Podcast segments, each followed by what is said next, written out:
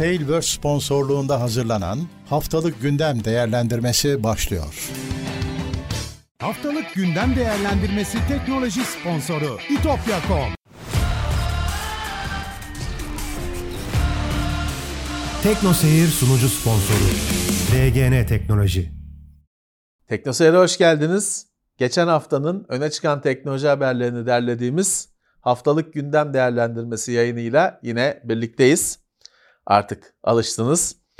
50. bu senenin 50. yayını 11-16 Aralık arasındaki teknoloji gündemini değerlendireceğiz. Yıl sonu yaklaştıkça gündem yoğunlaşıyor, artıyor. Geçen haftaki kadar değil ama bayağı yoğun bir gündem var. Evet, tek, e, bu arada hani unutmadan söyleyeyim, sizlerden gelen bazı haber önerileri de var, onları da ekledik. Teknoseyir'in yayınlarını YouTube'dan takip edebiliyorsunuz. Bizim teknoseyir.com sitemizden takip edebiliyorsunuz. Spotify'da varız. YouTube'da katıl, işte e, diğer e, teşekkürler falan gibi özellikleri kullanarak bize direkt destek olabiliyorsunuz. Ya da izlemeniz, yorum yapmanız, hoşunuza gittiyse like'a basmanız, arkadaşlarınıza önermeniz hepsi bizim için destek. Hepinize teşekkürler.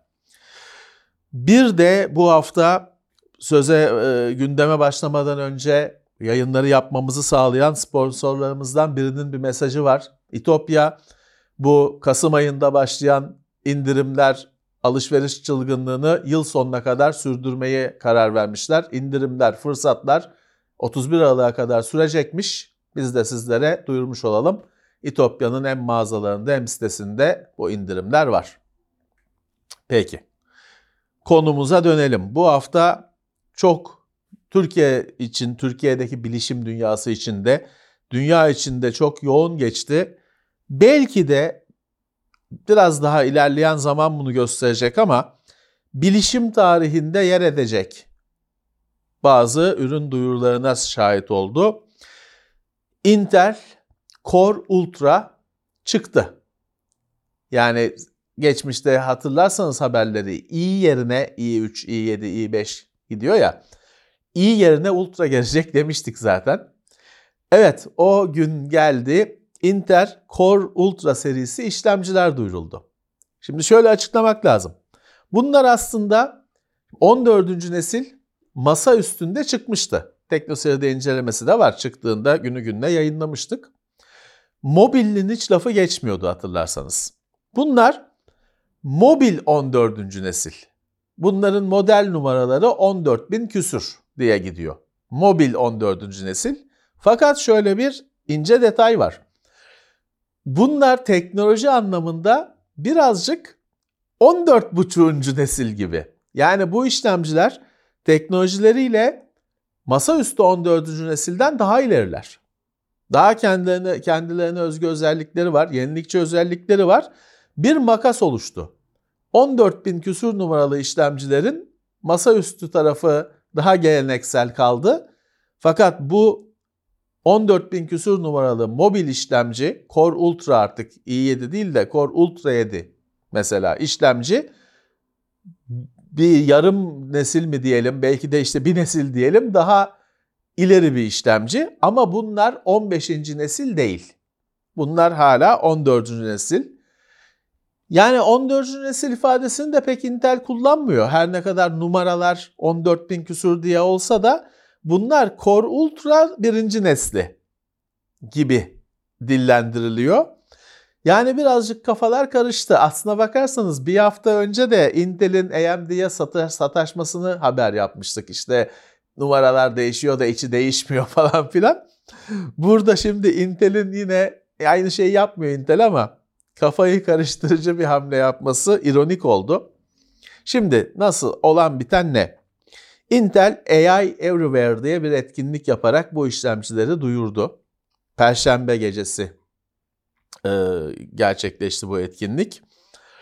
E, AI Everywhere, yapay zeka her yerde. Bu Core Ultra işlemcilerle birlikte Intel bir AI PC diye bir kavramı dillendirmeye başladı. Bu işlemcilerin içinde bir yapay zeka bölümü var. Yapay zeka hızlandırma bölümü var. İşte AMD'de zaten işte 7000 serisinde kısmen 8040 yine geçen hafta haberini yaptığımız işlemcilerde daha güçlendirilmiş olarak yapay zeka hızlandırmayı eklemişti. Intel de bu işlemcilere eklemiş. Yapay zeka ile işi olan sayısız firmayla da anlaşılmış bu transistör kullanılsın bir işe yarasın diye. Bu işlemcilerin üretimi Intel 4 üretim teknolojisi. O 4 4 nanometre demek değil. Intel'in hani biliyorsunuz kendi adlandırması var ya eskiden beri e, sektörde sorun olan kafa karışıklığı yine nedeniyle. Intel 4 üretim teknolojisi 7 nanometreye denk geliyor aşağı yukarı. Hani e, Intel 10'da çok takılı kalmıştı. 10'dan artık tek basamaklı sayılara indi. 7 nanometre. 2024 yılında Intel nanometrenin altına ineceğini e, işaretlerini veriyor. Ha, tamam çarşıya çıkmayacak o işlemciler ama 2024'te Intel bu işi birazcık aksamıştı. Yine lider olacak gibi gösteriyor kendisini. Evet Core Ultra işlemciler mobil 14. nesil. Yapay en önemli tarafı yapay zeka içine eklenmiş. Özellikle güç tüketiminde sayısız iyileştirme var.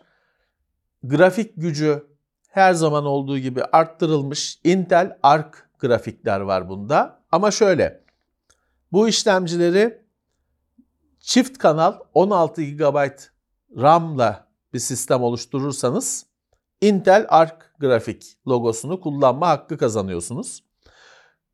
Eğer bu bellek şartını karşılamazsanız Intel Graphics oluyor yine. Bu aslında şimdikilerde de aynı, aynı durum geçerli. Fakat e, toplantıda şöyle bir ince detay vardı. Aynı eğer Intel Arc grafik logoluysa laptopunuz masa üstündeki Arc grafik kartıyla aynı driver çalışacak dediler. Güzel olur. Umarım öyle gider. Bu aynı teknolojiye dayanan tabi server tarafında da Xeon, 5. nesil Xeon duyuruldu. Aslında Xeon'un nesilleri çok çok geçmişe gidiyor da bu işte yenilenmiş Xeon'un 5. nesli. Yine yapay zekayı hızlandırıyor. Gaudi 3 isimli, biri ikisi de varmış haberimiz olmadı. Yapay zeka hızlandırıcı minik bir kart geliştiriliyor. Seneye bu piyasaya çıkacakmış. Bu hani insanların alıp bilgisayarına takacağı falan bir şey değil. Veri merkezleri için, araştırmacılar için kullanılacak bir şey. Gaudi 3. Bir de bu açıklamalar falan arasında Nvidia'ya karşı birazcık Intel e, yani taş attı, dokundurdu falan demeyeceğim. Direkt hani baltayı kaldırıp vurdu. Kılıcı çıkarıp sapladı gibi bir şey. Dedi ki ya kudadan, sektör kudadan kurtulmak istiyor. Çünkü hani bağımlı bir e, firmaya e, Nvidia'nın kudasını kullanırsan Nvidia'ya bağımlı kalıyorsun. Sektör diyor kudadan kurtulmak istiyor. O yüzden hani bir Intel'in getireceği alternatifler ya da açık çözümler şansı var. Sektörün ihtiyacı var şeklinde sözler ettiler. Şimdi geçen hafta AMD ile e, yumruk yumruğa. Bu hafta Nvidia'ya bayağı bir yumruğu vurma. Bakalım Intel'de bir agresiflik var. Ne olacak? Bana bir de ilginç gelen bir şey sunumda ilk kez grafiklerde e, artık AMD'den başka Qualcomm da vardı. Bana çok manalı geldi. Zaten şey hani Intel'in basın tarafını uzun süredir takip edenler için falan şey çok anlamlı. Intel artık sunumlarındaki grafiklerinde direkt AMD Ryzen diye koyuyor. Koymazdı. Rakipten rakip yok gibi davranırdı Intel. Rakibin adını bile anmazdı. Çok gerekirse de competition yani rakipler, rekabet diye bahsederdi rakip firmadan. Hayır artık AMD Ryzen diye direkt Intel grafiklerinde geçiriyor ismini ama ondan ötesi bu yeni bir şey AMD'den bahsetmesi yeni bir şey değil ama ilk kez performans grafiklerinde karşılaştırmalarda Qualcomm'u gördüm. Demek ki değişim hani geliyor. Kaçınılmaz bir şey artık. Evet bu 14. nesil işlemcileri kullanarak tahmin edeceğiniz gibi bütün laptop üreticileri laptop hazırladılar. Bunlar hep Asus hatta Türkiye'de bir etkinlik yaptı. Bayağı bir modeli gösterdi ama ben hani sizlerle paylaşamıyorum. Bunların hep açıklanması, gizliliğinin bitişi CES fuarını bekleyecek. Yani ocağın ilk haftası gibi düşünün. Ama bütün üreticilerden sayısız laptop modeli gelecek. Asus'un bir modelini şimdi birazdan bahsedeceğim bir iki detayıyla. Öbür daha heyecanlı modelleri maalesef gizlilik anlaşması arkasında. Hepsinden bu modeller gelecek. Bu e, şeyini detaylı incelemesini, oyun performansını çok merak ediyorum. Onu falan cihazlar geldiği zaman hazırlayıp sizlerle paylaşacağız, paylaşacağız zaten. Bu Core Ultra haberinden sonra bir değişik her hafta gündeme gelen benim de biraz meraklısı olduğum bir konu 15. nesil. Şimdi asıl çünkü büyük devrim 15. nesilde olacak Intel'de.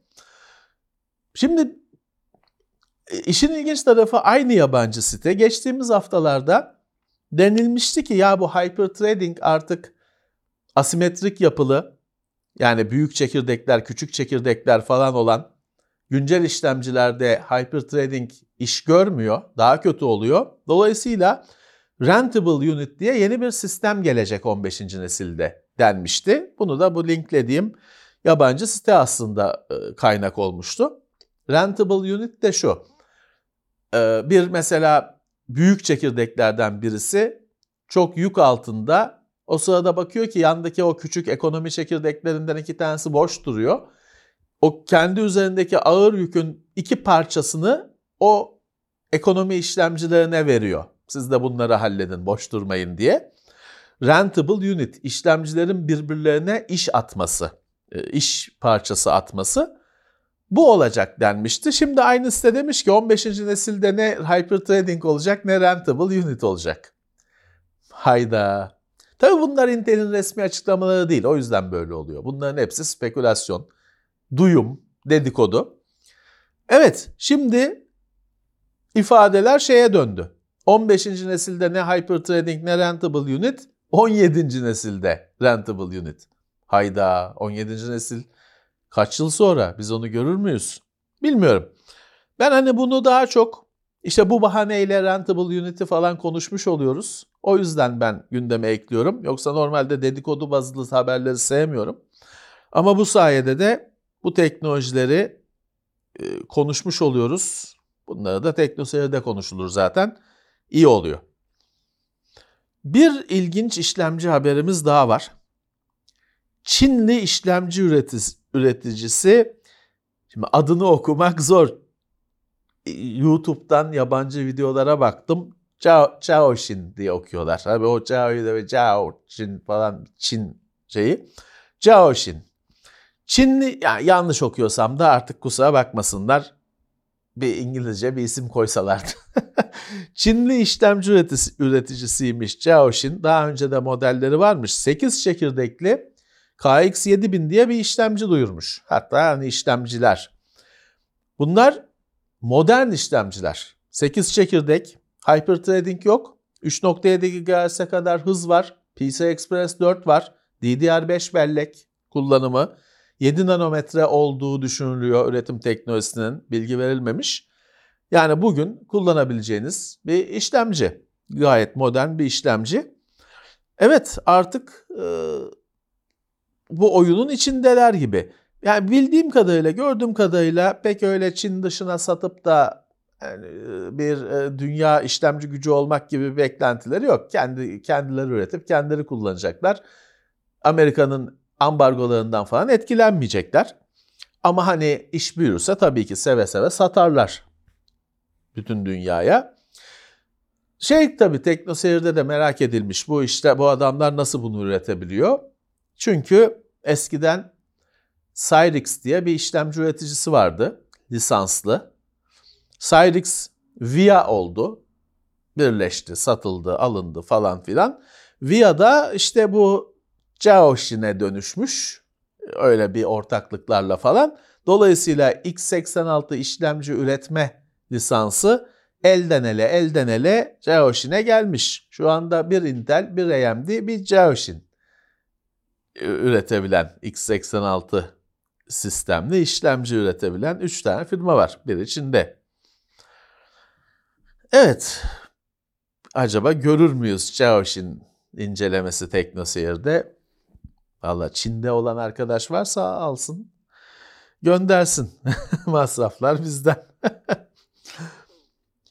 Bu hafta şimdi yıl sonu yaklaşıyor. Firmalarda hani e, yıl bitmeden etkinliklerimizi falan tamamlayalım derdindeler. E, bu hafta bütün hafta çeşitli toplantılarla geçti. Birisi Lenovo Legion Go. Lenovo'nun el oyun cihazı. Bana bıraksanız Atari'si, el Atari'si derim. De yani şimdi e, siz sevmezsiniz böyle bir ifadeyi. Biz arkadaş arasında öyle diyoruz.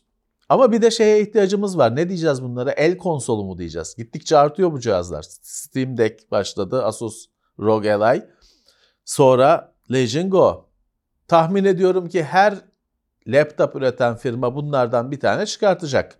El konsolu mu de demeliyiz? Taşınılabilir, kons taşınabilir konsol mu demeliyiz?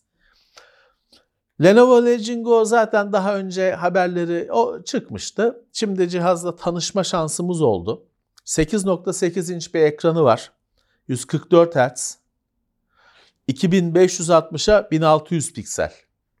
Güzel, yüksek çözünürlüklü, 144 Hz, 500 nit, e, yüksek parlaklı, parlaklıklı bir ekranı var. Diğer cihazlardaki gibi bunda da Ryzen Z1 Extreme işlemci var. Yani o bakımdan aslında çok farklı değil daha önceki ROG Ally'dan falan. Yine AMD teknolojisi. Evet, yandaki kontrolcüleri çıkabilen, elde taşınan bir oyun cihazı. Windows çalıştırıyor doğrudan. Bir oyun cihazı. Yani orada ayaküstü denedik. Tamam hani şimdi oradaki oyunların ayarlarını falan da biz yapamadığımız için bizden önce kim karıştırdı ne yaptı hani biraz dalgalanan bir performans vardı ama galiba hani ayarlarla biraz oynansa daha makul bir hale gelirdi benim denediğim bir iki oyunda. E, güzel. Yani kontrolcülerin çıkması efektif olarak bana ne sağlayacak çok bilemedim. Ama böyle bir şey e, olanak sunulmuş, şey de yapılmış. Hani yeterince güçlü ve doğrudan düz Windows 11 olduğu için istersen bağla bilgisayar olarak kullan. O şekilde de konumlandırılmış. 44 bin lira, 44 bin 500 lira. Valla çok e, kolay erişilebilir bir cihaz değil. Ama artık hani o mobil oyun oynamak sizin için ne kadar önemli. Ona siz karar vereceksiniz. Ha şunu da belirteyim. İlk bülten yayınında falan bir hata olmuş. Bazı internette araştırdığınızda 36 bin lira yazdığını göreceksiniz bazı yerlerde. O bir yanlışlık sonucu. Ben bu fiyatı teyit ettim Lenovo ile konuşarak. 44.500 geçerli fiyat. İlk başta tahmin edeceğiniz gibi hani adet sınırlı ama hani tedarik e, sorunu çok kriz olmayacak düşüncesinde Lenovo. Daha bol bulunacağını umuyorlar. Evet, bize de gelecek. Geldiği zaman deneyerek izlenimlerimizi sizinle paylaşacağız. Bir de bununla birlikte sürpriz ürün Legion Glass diye bir gözlük tanıttılar. Type-C bağlantılı. Sırf bu Legion Go değil, normal e, Type-C'li laptopunuza da telefonunuza da takabiliyorsunuz. Monitör gözlük. Hani e, büyük bir gözünüzün önünde olduğu için büyük bir görüş alanı sağlıyor. E, şey değil, VR falan değil. Hani bir aksesuar. Bu cihazın bu cihazda kullanmak zorunda değilsiniz. Ayrı bir ürün. Legion Glasses. Evet, onu da gördük, tanıdık. Legion Glass'ta en hoşuma giden şey şu oldu. Benim gibi şimdi takılı değil gerçi ama malum gözlük kullanıyorum. Numaralı gözlük kullananlar için kendi gözlüğünün cam, gözlük camı içine takabileceği bir aparatla geliyor. Çünkü benim gibi kullanıcılar için şey çok büyük dert. Gözlüğün üzerine o gözlüğü, gözlüğün üzerine mi takmalıyım, takmamalı mıyım? Biz sinemada falan da aynı zorluğu çekiyoruz. 3D gözlüğü gözlüğün üzerinde dengede tutmaya çalışmak falan. Burada onu düşünmüşler. Gözlük camı yaptırıp içine takabiliyorsun. En çok hoşuma o gitti. En çok onu denemek isterim. Evet bu hafta etkinlikler çoktu dedim ya evet Asus da bir laptop tanıtımı yaptı. Söyledim gizlilik anlaşması CES'i beklediği için çoğundan şu anda bahsedemeyeceğim. Görüntülerini de paylaşamıyorum ama bir tanesini şimdiden açıkladılar. ZenBook 14 OLED. ZenBook serisini zaten yıllardır sürüyor. TeknoSeri'de de örnekleri var. Tanıyorsunuz. Gayet ince bilgisayarlar. Ee, ZenBook, ZenBook S. O seriye OLED 14 inç OLED'li bir model. UX 3405 modeli. Intel'in 14. nesliyle geliyor. Demin bahsettiğim Intel'in 14. nesliyle geliyor. 3K bir ekranı var. 120 Hz OLED ama 120 Hz 600 nit bir ekranı var. Güzel. Diğer özellikleri ben bu bilgisayarı gördüm orada. Diğer özellikleri falan da günceldi. Evet ZenBook serisi OLED'le devam ediyor. Ha şunu Asus'un da bu yeni bilgisayarları konusunda şu size bilgi sızdırabilirim. OLED yine OLED bir, birkaç senedir olduğu gibi Asus'ta OLED ön planda. Artık e, herhalde geriye dönüş yok. Bilgisayarlar OLED ile gidiyor. Tam oyun bilgisayarlarında başka sürprizler de var ama işte paylaşamıyorum. O zamanı gelince hepsini konuşacağız. Bilgisayarlardan, laptoplardan devam edelim. İlginç bir haber var. Dell'in geliştirdiği yeni bellek modülü standardı sektörün onayını almış. Sektör otoritesinin JEDEC, bellek otoritesinin onayını almış, kabul görmüş. Bunu aslında çıkacağını falan biz geçen aylarda size haber olarak bildirmiştik. CAM adında bir sistem. Compression Attached Memory Modül. Herhalde işte compression, compression attached dediği üzerine bir şey sıkıştırıp onu anakarta bastırıyor herhalde. Laptoplar için ince bellek modülü. Çünkü şöyle bir sorun oluşmuş. Biz bunu bilmiyorduk. SODIM e, laptopların şimdi anakartlara taktığımız bellek modüllerine DIM modül diyoruz. Hepinizin aşina olduğu bir çubuk formatı. Laptoplarda onun kısası var. SODIM diyoruz. Fakat SODIM formatı 6400 MHz'den üzerine kaldırmıyormuş. izin vermiyormuş. Bir DDR5'te biraz da o yüzden bellekler laptop anakartlarına lehimlenmeye başlamıştı. Ama bu zamanda hani bellek arttırılabilirlik yok oluyor. E bir yandan hani firma tarafında da onun servis şeyi zorlaşıyor. Bu Dell'in CAM sistemi hatta CAM 2 olarak bu standartlaşmış. Hem daha yüksek hızlara izin verecek hem de laptoplarda yine eskiden olduğu gibi tabii bu firmalar kullanırsa belleği arttırabileceksin. Bakalım. CAM 2, 2M ile. CAM demek lazım aslında şimdi azar yeriz. C-A-M-M, CAM. Evet, bellekten bir bellek dünyasından bir haber daha var. Masaüstü kullanıcılarını ilgilendiriyor. 64 GB DDR5 modüller yola çıkmışlar bizlere bilgisayar meraklılarına ulaşmak üzere. Tek bir modül DDR5 65 GB. İki tane taktınız mı 128 GB. Yani 4 tane taktığınız mı anakarta 256 olacak. Ama şimdi hemen keyfinizi kaçıralım. İşlemciler 256 GB desteklemiyor. Sizin benim kullandığımız işlemciler 128 GB çoğu destekliyor. 13. nesil Intel'den itibaren 192 GB'a çıktı sınır. Ama hani masaüstü bir işlemci bizlerin laptoplarda dahil bizlerin hiçbir işlemcisi 256 GB desteklemiyor şu anda. Yani dolayısıyla iki tane takıp 128 GB kullanırız. Dert olmaz. Şeye baktık bu haberi hazırlarken. Windows'ta durum nasıl diye baktık. Sorun yok. Windows'un bütün hani e, sürümleri 256 GB'ın çok daha üzeri terabaytlar falan bellek en kötü sürümü bile çok yüksek bellek miktarlarını destekliyor. Windows'tan yana sorun yok. Ama bu e, kap, bellek kapasitelerinde bir çok geç kalmış bir artış dalgası geliyor gözüküyor. İşlemciler de ona göre ayarlanacaktır. Daha bol bellekli günlere erişiriz umuyorum. Bir yeni standart da Wi-Fi 7. Wi-Fi 7'nin standardı önümüzdeki senenin ilk 3 ayında onaylanmış olacakmış. Wi-Fi Certified 7 diye geçecekmiş bunların adı. Şimdi aslına bakarsanız Wi-Fi 7 cihazlar şu anda satılıyor. Telefon falan tarafında da var. E şeyde de var. Router'da da var. Fakat işte bunlar hep Wi-Fi standartlarında böyle oluyor. Bu standartların komitelerce, devletlerce onaylanması çok uzun sürüyor. Yıllar alıyor.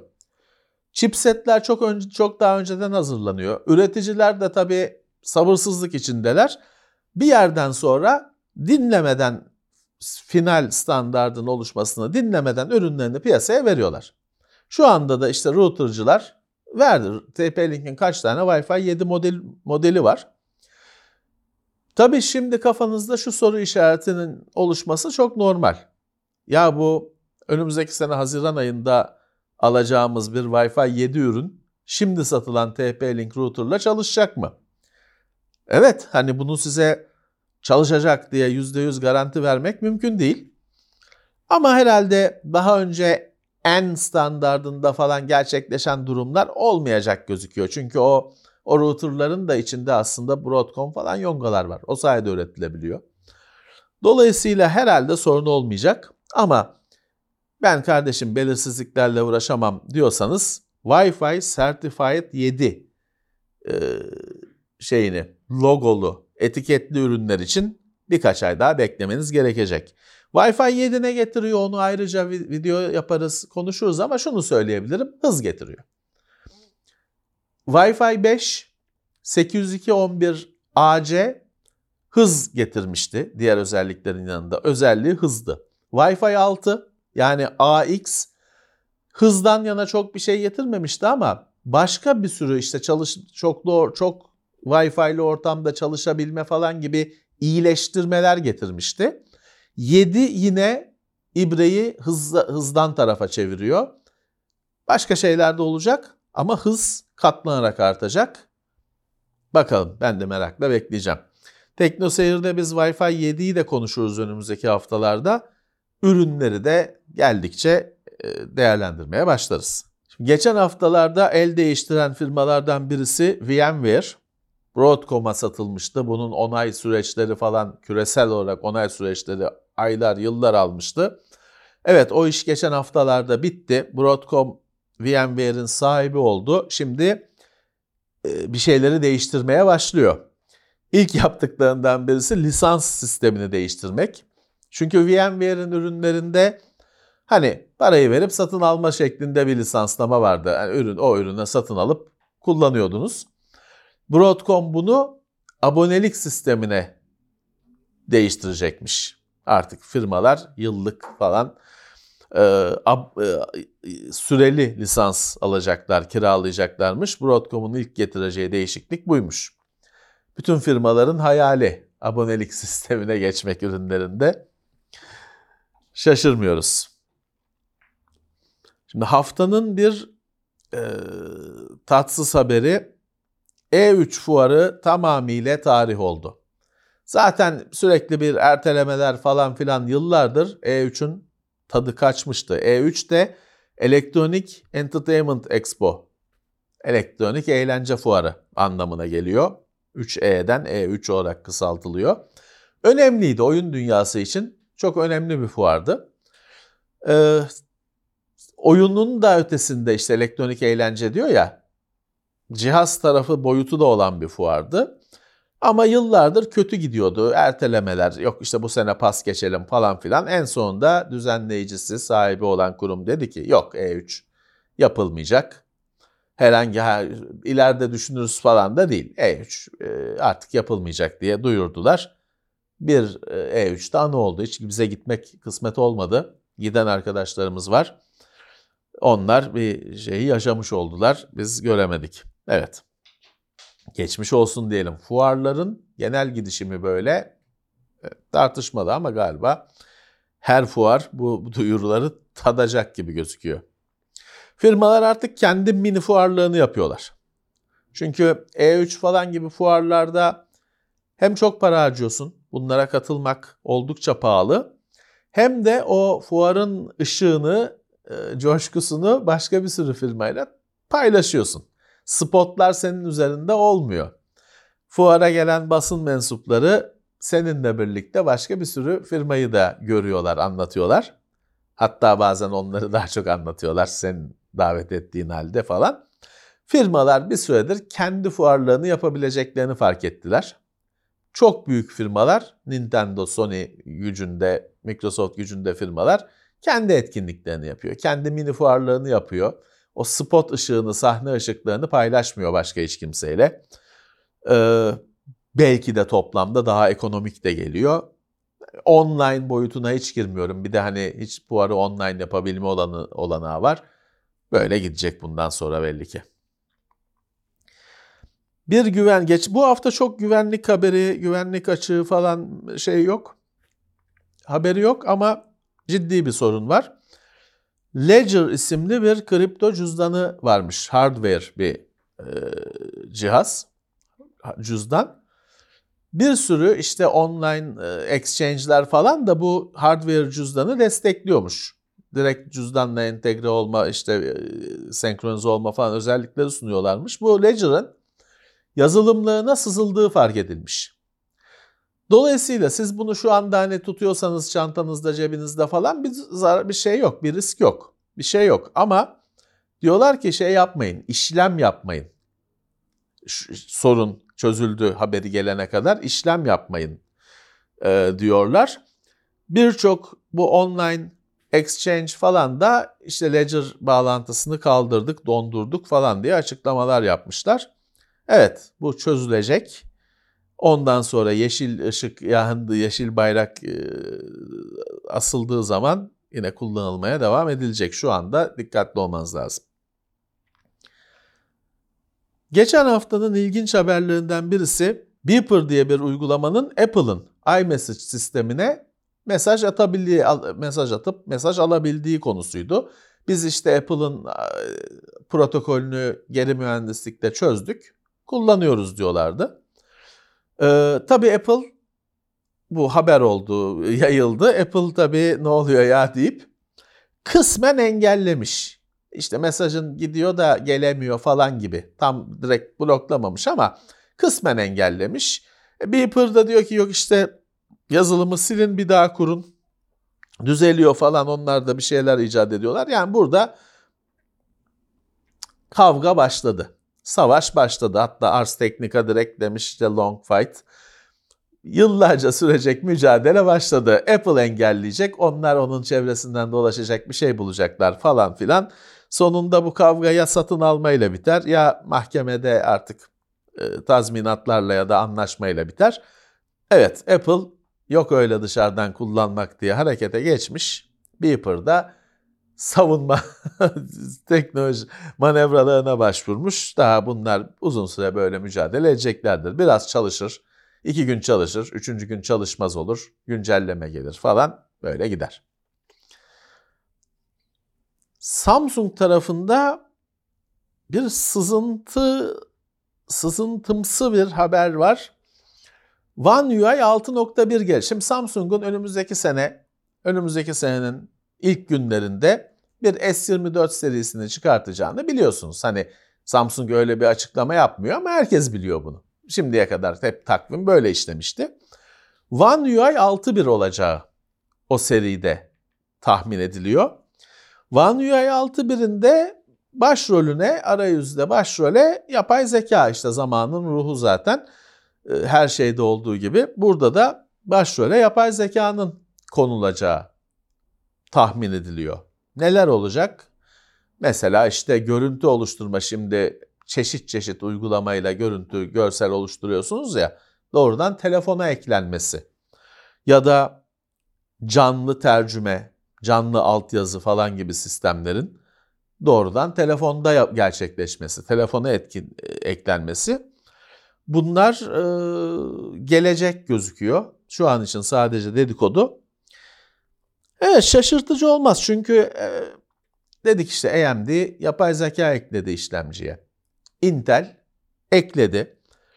Windows'ta bir şeyler olacağı kesin. Windows 12 e, mi? Ya da 11'e eklemeyle mi ne? Bir yapay zeka bir şeylerinin Windows'a geleceği kesin. Çünkü bu Intel'in, AMD'nin eklediği yapay zeka bölümünün kullanılması gerekiyor. İşletim sisteminin de bunu tanıması gerekiyor. Windows'a da böyle bir şeyler geleceği kesin. Her şeyin yapay zeka 2024 yılı boyunca aralıksız yapay zekalı bir şeyler konuşacağımız kesin. E, telefonda da yansıması olacak elbette. Şimdi Windows demişken Microsoft yine Windows güncelleme sistemini değiştirecekmiş. Hani yılda iki kere şey olmuştu, iki büyük güncelleme falan olmuştu hatırlarsanız sürüyor zaten. Şimdi onun 1'e inmesi falan söz konusuymuş. Yine bir şeyler değiştirme, değişiklikler için hazırlanıyorlarmış. Ama o haberde ana konu bu olsa da daha ilginç bir şey vardı. Detay vardı. Ben o yüzden bu haberi ekledim. Ee, Windows 12 şimdi Microsoft Windows 12 diye bir laf aslında çok etmedi. Ama bilişim dünyası kendisi bir Windows 12 diye bir şey icat etti, coştu. Bu haberde diyor ki ya Windows 12 diye bir şey belki de olmayacak. Hani çünkü zaten Windows 10, Windows 11, Windows 10 süper e, sürekli yeni şeyler, sürümler çıktıkça bazı kullanıcılar eskisinde kalıyor, bazısı yeniye geçiyor falan filan. Bölünme diyorlar buna. Bu iyi bir şey kabul edilmiyor. Bu haberde diyor ki ya belki de Windows 11'e işte o AI eklenir. Windows 12 çıkması gerekmez şeklinde yorumlamış. Evet yani akla daha yakın geliyor. Bakalım önümüzdeki sene belli olacak ne olacağı. Ama şey kesin bir Microsoft tarafında bir şeyler yapay zekalı bir şeyler çıkacağı hani Copilot falan zaten var da işte bu Intel'in AMD'nin yapay zeka çekirdekleriyle alakalı bir şeyler çıkacağı kesin. Şimdi bir HP'nin ilginç bir haberi var. HP, şimdi yazıcıların hepimiz için sizler için, bizler için dert haline geldiği ortada. Yazıcılar doğru düzgün çalışmıyor. Kullanıcıya saç baş yolduruyor. İşin acı tarafı eskiden hani 50 dolara 100 dolara yazıcılar alıyorduk. Memnun olmuyorduk ama diyorduk ki ya ne bekliyorsun ki işte en ucuzunu aldın böyle diyorduk. Lazer yazıcılar pahalı ve iyiydi. Onun kullanıcılarının saç baş yolması gibi bir durum olmuyordu. Bir süredir lazer yazıcı da ucuzladı. Onlar da mutsuz ediyor insanı. Marka falan da fark etmiyor. Yani öyle bir markanın derdi gibi görmeyin bunu. Yazıcılar insanı yoran cihazlar. Şimdi bu durumu herkes firmalar da bildiği için HP bir reklam kampanyası başlatmış. Az nefret edilesi yazıcılar kampanyası. Bir başlıklardan birisi şey sloganlardan birisi öyle. Şimdi HP böyle bir şaka falan yapmış ama tabii ters tepti. Hani hani sen yazıcını düzelt diyorlar böyle bunu şakaya alacağına falan. bu konunun altı bir yazıcı üreticisinin bir, bu konunun altını çizmesi pek hoş karşılanmadı. Hani az nefretlik yazıcılar kampanyası yine nefret edilerek karşılandı. Evet ama yazıcılar artık düzelsin dediğim gibi iyi, daha pahalı, daha yüksek bir yazıcı alıp sorunlarınızın çözüleceğini varsayıyorsunuz. Değişmiyor.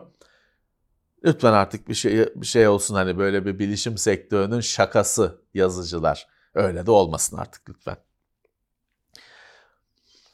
Bir e, ilginç ya da belki de kimi arkadaş hiç şaşırtmadı diyecek gelişme.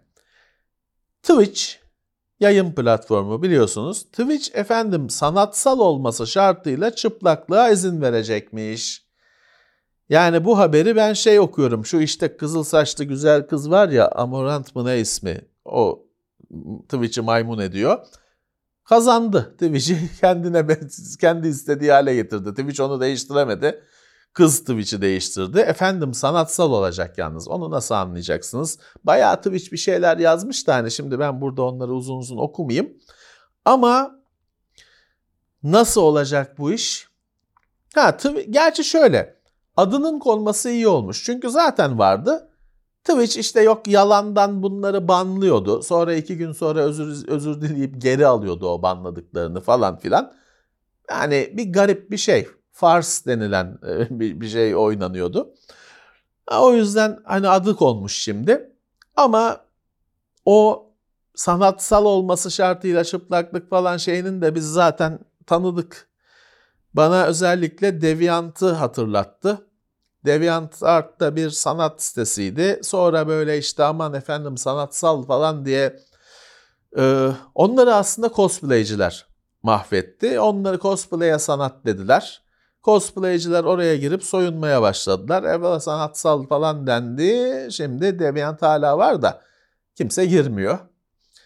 Bakalım Twitch'in yolu nasıl olacak, öyküsü nasıl olacak sanatsal çıplaklıkla. bizim bizim Twitch yayınlarımız sürüyor mu acaba? Bizim Uğur Atansel'e de bu haberi iletelim. Mecburen soyun olacak bundan sonra. Evet, Türkiye'den birkaç haber var. Türkiye Bilişim Pazarından, piyasasından. Telmarrite. Telmarrite firması Türkiye pazarına yeniden giriyor. Gaming Gen TR ile anlaşmışlar. Telmarrite ürünleri Türkiye'de bulunacakmış. Ben bunu özellikle eklemek istedim. Çünkü benim kuşak Telmarrite'ı iyi hatırlar. İlk bakırdan metal blok halinde böyle tek bir met- metal parçasından oluşturulmuş, işlenmiş ısı dağıtıcılar Telmarrite'daydı. İlk onlarda tanışmıştık. Hatta şey çok ilginçti. Telmarrite fanlı falan hazır soğutucu satmazdı. O ısı dağıtıcı bloğu satardı sadece. Onun üzerine sizin fan takmanız lazım. Telmarrite onun o kelepçelerini falan veriyor fanın ama fanı vermiyor. E şey yok o zaman. Şimdi fan bulmak çok iş değil. Ama o zamanlar öyle fan satan firma falan yok ki. Fanı nereden bulacaksınız? Kullanmak zordu. Hani e, bilenler işte onun fanı başka belki başka soğutucunun fanını takarak falan e, kullanırdık, ederdik. Telmarrite, işte, tabii aradan geçen süre içinde Telmarrite Türkiye'de çok uzun yıllardır bulunmuyordu. Telmarrite suyla soğutma sistemlerine falan girişmiş. Bayağı hani yelpazesini genişletmiş ama hala da butik firma. Dediğim gibi Türkiye pazarına giriyormuş. Teknoseyir'de de yer vereceğiz e, kısmetse. İyi oldu. Eski bir dost. Soğutucu pazarında Atlon, Atlon XP zamanının kullan, kullananların hatırlayacağı bizim için tanıdık bir marka. Hoş gelmiş. Bir Türkiye pazarından gençleri falan ilgilendiren ciddi bir mesele var. Sizler haber verdiniz bunu da. Biz Umut'la birlikte burada bir sürü program yaptık. Bu 9500 lira meselesi, öğrencilere indirim meselesi önemli bir konu. Şu ortaya çıktı. Amazon'dan telefon alanlarda faturada e-mail yazmıyormuş. O olmadı mı da devlet kabul etmiyor. Evet en baştan söyledi devlet bunu. Faturada e-mail, telefonun e-mail'si olacak diye. Amazon'un kestiği, Amazon Türkiye'nin kestiği faturalarda e-mail gözükmediği için arkadaşlar o devlet indiriminden yararlanamamışlar ve bir iki kişi değil bu. Müthiş bir e, topluluk, tüketici topluluğu. Evet böyle bir sorun var. Biz de dile getirmiş olalım. Ben bu meselenin şu son halini öğrenemedim. Şu hani bu hafta ne yapıldı? Bir yol alınabildi mi? Ee, tekrar bu faturada o indirimden faydalanacaksanız faturada telefonun e-mail'sinin yazması gerektiğini biz buradan tekrar hatırlatmış olalım. Başka yerden de eğer alışveriş ediyorsanız ve o indirimi istiyorsanız buna dikkat edin. Zaten normalde aslında hani şu köşedeki telefoncudan da telefon aldığımda yazıyor. Ama Amazon sistemine bunu entegre etmemiş demek ki. E hatırlatmış olalım. Böyle bir mesele var. Alışveriş edecekseniz önceden belki sorun. Bu sorun çözüldü mü öğrenin. Yine alışverişle ilgili falan bu hafta bir ilginç bir haber çıktı. Şaya diyelim. Haber diyesim de yok aslında. Birisi bir, bir yayın yani şimdi yayında diyemiyorum. Bir, bir süredir şey e, doldu ya Twitter. Twitter hesabından ibaret ama kendini basın kuruluşu e, olarak sunan ya da sanan diyeyim. Bir sürü şey çıktı. Hesap çıktı böyle Twitter hesabı. X hesabı. Bir tanesi böyle bir şey uçurdu bu hafta. Kuş uçurdu. Efendim 1 Ocak'tan itibaren ürün iadesi yaptığınızda kargoyu siz ödeyeceksiniz. Müşteri ödeyecek diye. Bu asılsız bir şeymiş, e, durummuş. Hatta Anadolu Ajansı bile böyle bunun için açıklama yayınlamış ki böyle bir şey yok diye. Ama şunu söyleyeyim. Bugün yok hani 1 Ocak'ta böyle bir şey yok ama bu hazırlanıyor böyle bir düzenleme olabilir. Çünkü iade sisteminin kısmen bazı müşterilerin suistimal ettiği de ortada biliyorsunuz. Hani sırf merak ettiği için nasıl olsa iade var diye merak ettiği için bir şey sipariş eden e, adam görüyorum ben. Ya da hani kıyafetleri sipariş edip e, zaten almayacak. Merak etti işte bir deneyeyim meneyim diye sipariş edip e, iki gün sonra iadeye veren adam biliyorum. Herkes öyle değil ama var bunlar da. Dolayısıyla burada hani bu şimdilik şaya falan olsa da bir şeyler değişebilir. Şaşırmayın. Evet, teknoloji haberleri, teknoloji gündemi böyleydi. Birkaç tane de oyun haberi var. Geçen hafta zaten o oyun ödülleriyle falan oyun dünyası bayağı bir yükünü aldı. Şimdi hala onlar konuşuluyor. Şeyler falan var işte efendim ben orada konuşmamı yapamamıştım şimdi yapıyorum açıklıyorum falan diye yayınlıyor. İyi ki yapamamışsın kardeşim 3 sayfa. Boşuna değil sen o konuşmayı orada yaptırtmamışlar. Neyse o tartışmalar bir sene sürer bitmez. Fakat bu hafta oyun dünyası kendi gündemini yazdı. Şimdi geçen hafta çıkan The Day Before diye bir oyun var. Fantastic diye bir firma bunu yapıyormuş. Fantastic değil de yani A'sı yok. Fantastic. Bu firma bu oyunu geçen hafta yayınlayıp 3 gün sonra mı 2 gün sonra mı biz dükkanı kapatıyoruz hadi hoşçakalın. Şeyle de çok borcumuz var. Bu oyundan gelen parayla da anca borçları öderiz biz deyip dükkanı kapayıp yok oldular. Tabi Steam falan hemen oyunu kaldırdı satıştan. Çünkü zaten oyun kırık dökük çıkmış. E, bu adamlar kapandılar gittiler. Yani bir güncelleme falan beklemeyin. Hiçbir şey çıkmayacak. E şimdi de hani bu zaten en baştan beri niyet bu muydu değil miydi tartışılıyor şu anda. Bizim dostlarımızdan konsol üssü Murat Sönmez şey bir yorum yapmıştı. Ya bunlar hani bu dolandırıcılık falan değil de yani bunlar beceriksiz, iş bilmez adamlar gibi gözüküyorlar demişti. Bana da öyle geldi. Fakat şimdi oyun dünyası hala ya tabii oyuncular bunun üzerine gidiyorlar. Bu adamların ofisini falan bulanlar olmuş. Hani şey yapıp arayıp ofislerine gidenler falan olmuş. Şey ibre hani zaten kötü niyete dönmeye başladı. Hani ya yani beceriksiz aptal heriflerden zaten bunların hiç niyeti yoktu o oyunu tamamlamaya gel dönmeye başladı. Daha şey sürüyor. Drama sürüyor. The Day Before. Evet işte bu burada şey yorum yapabiliriz. Şu oyunlara pre-order pre-order yapmayın ya. Gerçi bu çıktı bir iki gün çıkmış oyun sözde satıldı da. Hiçbir zaman bir oyuna çıkmamış, var olmayan bir şeye para vermeyin abicim.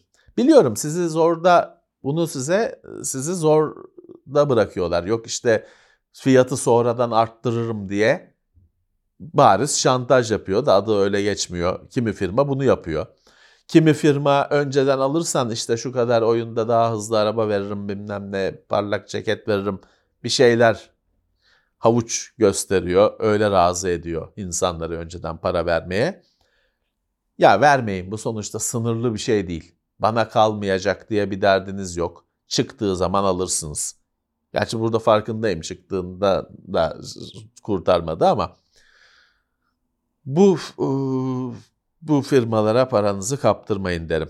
The day before şey dedi yani oyun insanlar hani paralarını verdiler de güzel güzel oynuyor olsalar dersin ki parasının karşılığını aldı. Ama oyun zaten kırık dökük bir bitmeden atılmış insanların önüne.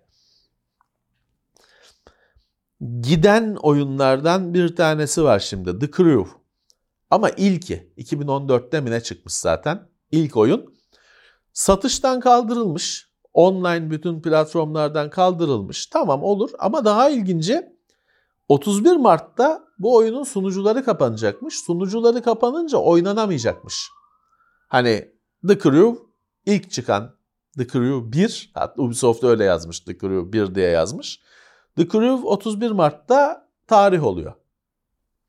Şeyi düşündük biz. Crane'i indirenler herhalde onlar da çalışacaktır. Onlar şanslı.